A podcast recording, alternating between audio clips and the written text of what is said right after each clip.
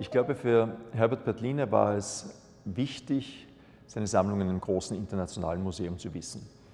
Er wollte so viele Menschen als möglich mit seiner Sammlung bereichern und hat sie bereits zu Lebzeiten aus der Hand gegeben. Die Übergabe der Sammlung Bertliner ist ein ganz außergewöhnlicher Glücksfall. Nicht nur für die Albertiner, nicht nur für Österreich, sondern ich glaube für die Museumswelt insgesamt.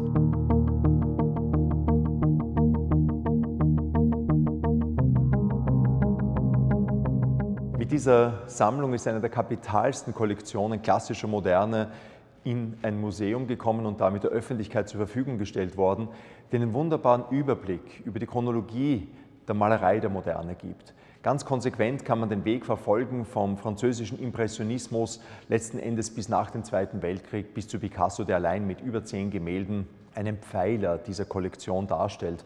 Und ich denke, wer die Geschichte der Moderne noch einmal nachvollziehen möchte, vom Impressionismus über den Postimpressionismus, von der Bedeutung, die Matisse und die Fauve haben mit ihrer Befreiung der Farbe von der Naturnachahmung, wenn jemand erkennen möchte, welche Rolle der deutsche Expressionismus mit Nolde und Ernst Ludwig Kirchner spielt, der ist in dieser Sammlung wunderbar beraten und wird herrlich bedient.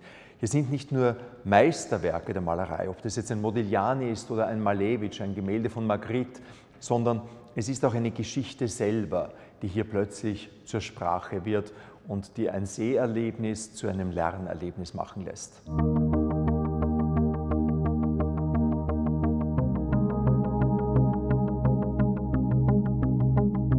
Allein die Aufeinanderfolge des Impressionismus mit einer Darstellung, wie wirklich zum letzten Mal nach fünf Jahrhunderten Kunst Nachahmung der Natur ist und man nur malt, was das Auge sieht, mit dem Fauvismus im nächsten Raum ist eine richtige Erkenntnis, die fast einem Schock gleichkommt. Was aus dem Impressionismus erwächst, überwindet ihn, überwindet ihn radikal und wird zur Geburtsstunde der Avantgarden, wird zur Geburtsstunde all dieser Ismen, die das 20. Jahrhundert prägen. Matisse löst sich vollkommen von dem, was sein Auge sieht. Er malt zwar immer noch im Freien, aber er setzt die Farbe als eigenen starken Ausdrucksträger, expressiv, willkürlich. Und das interessiert die Deutschen, das interessiert Nolde, Kirchner, das interessiert Kandinsky. Der gesamte Blaue Reiter, die gesamte Brückebewegung in Dresden und Berlin wäre ohne diesen Fauvismus nicht zu denken. Genauso wie die russischen Avantgarden letzten Endes mit Suprematismus, Konstruktivismus, mit Chagall als einer zentralen Figur, die das Erzählen festhält und nicht in die Abstraktion abgleitet.